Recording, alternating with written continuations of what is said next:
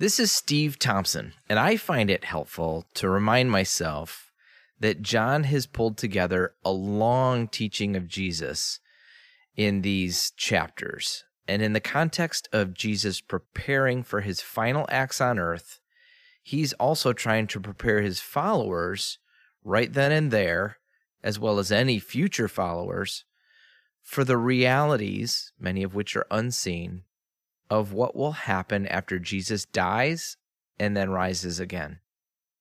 And so we continue on, John chapter 16, the first 15 verses. I have told you these things so that you won't abandon your faith. For you will be expelled from the synagogues, and the time is coming when those who kill you will think they're doing a holy service for God. This is because they have never known the Father or me. Yes, I'm telling you these things now, so that when they happen, you will remember my warning. I didn't tell you earlier because I was going to be with you for a while longer. But now I am going away to the one who sent me, and not one of you is asking where I am going. Instead, you grieve because of what I've told you. But in fact, it is best for you that I go away, because if I don't, the advocate won't come. If I do go away, then I will send him to you. And when he comes, he will convict the world of its sin, and of God's righteousness, and of the coming judgment. The world's sin is that it refuses to believe in me. Righteousness is available because I go to the Father, and you will see me no more. Judgment will come because the ruler of this world has already been judged. There is so much more I want to tell you, but you can't bear it now. When the Spirit of truth comes, he will guide you into all truth. He will not speak on his own, but will tell you what he has heard. He will tell you about the future. He will bring me glory by telling you whatever he receives from me. All that belongs to the Father is mine. This is why I said, The Spirit will tell you whatever he receives from me. When I moved to Brazil as a 15 year old in 1986, there was no such thing as the internet. Okay, maybe that's not quite true, but really, basically, no one had ever heard of it. And it wouldn't go super public for like another four years. But I wonder what it would have been like to have moved down there and to have had that technology to be able to communicate with my friends so much more easily back in the States. Instead of feeling totally isolated and cut off, how would that have changed what I did and how I interacted with the culture or just how I felt about the whole thing? It would have been a game changer. Now, it's not a clean comparison by any stretch, but it helps me feel a little bit what the disciples might have been feeling as they heard Jesus' words. We are basically being told that we're going to die for this, they said. I'm I'm I'm I'm thinking like they would think. At the very least, we're going to face a lot of anger and rejection. So how is it that you're not just abandoning us abandoning us to the same fate? It seems like you're just throwing us to the wolves here. and the first question that comes to mind when we're going through painful circumstances, especially ones that we don't feel we deserve, or when we're accused of doing something that we didn't do, that first question is usually, why me? I didn't do anything. What did I do to deserve this treatment? Jesus bypasses the deserving or the worthy part of that conversation and says simply that by following Jesus, and being associated with Him, we can simply expect to get the same kind of treatment. We will suffer. We will suffer unfairly. In fact, that's probably more of the norm than what any of us listening to this podcast has experienced.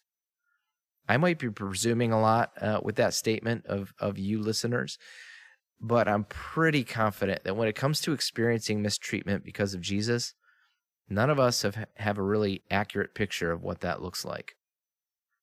Either way, Jesus says, I know it'll be tempting to just chuck the whole thing, to give up and go with the flow, to join the other team. It would be way easier. I know. But I'm telling you that this is all part of the process. And unless I go away, an incredibly crucial step can't happen. The Holy Spirit needs to come and do the work that the Holy Spirit does. And there are two major functions. One, he's an advocate, a lawyer, or a judge. He's the one who makes sure that the cries of those who are unjustly accused and have grown accustomed to being swept under the rug, they will be heard. It might not seem like it, and it certainly isn't consistent or satisfying in this life. But the Holy Spirit has already started taking names and coming to the defense of those who have been wronged. Justice will happen. It's already started. I just need you to be patient. And then the second role of the Spirit is to continue to speak and lead those who might otherwise have been completely abandoned. Like they were brought into the middle of this hostile and foreign land all of the sudden and then cut off from communications with home. It's simply not true. It turns out E.T. has a little red homing beacon on the end of his crazy long finger and a souped up speak and spell to contact the mothership. I'm sure that was not in any way a useful metaphor, but that's what came to mind. Let me just go back. Jesus is saying that when we feel the most distance, when it seems as if we're lost and alone, the Comforter is here to guide us. And his messages, his thoughts, and nudges are from Jesus himself. So I'm wondering if today is for any of us who might find ourselves in that boat.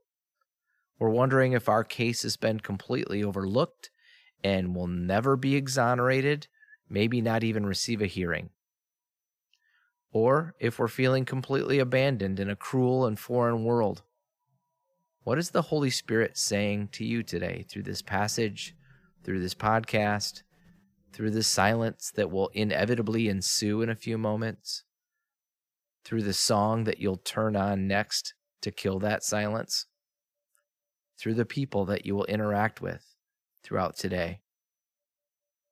Holy Spirit, will you speak to us again, reminding us of the truth of who we are and whose we are?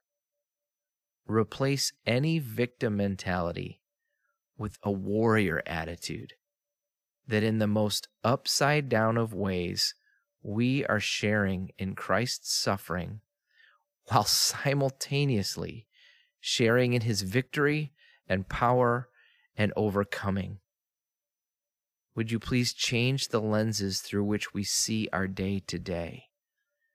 Help us to find hope and fearlessness in that reality. And I ask it in Jesus' name. Amen.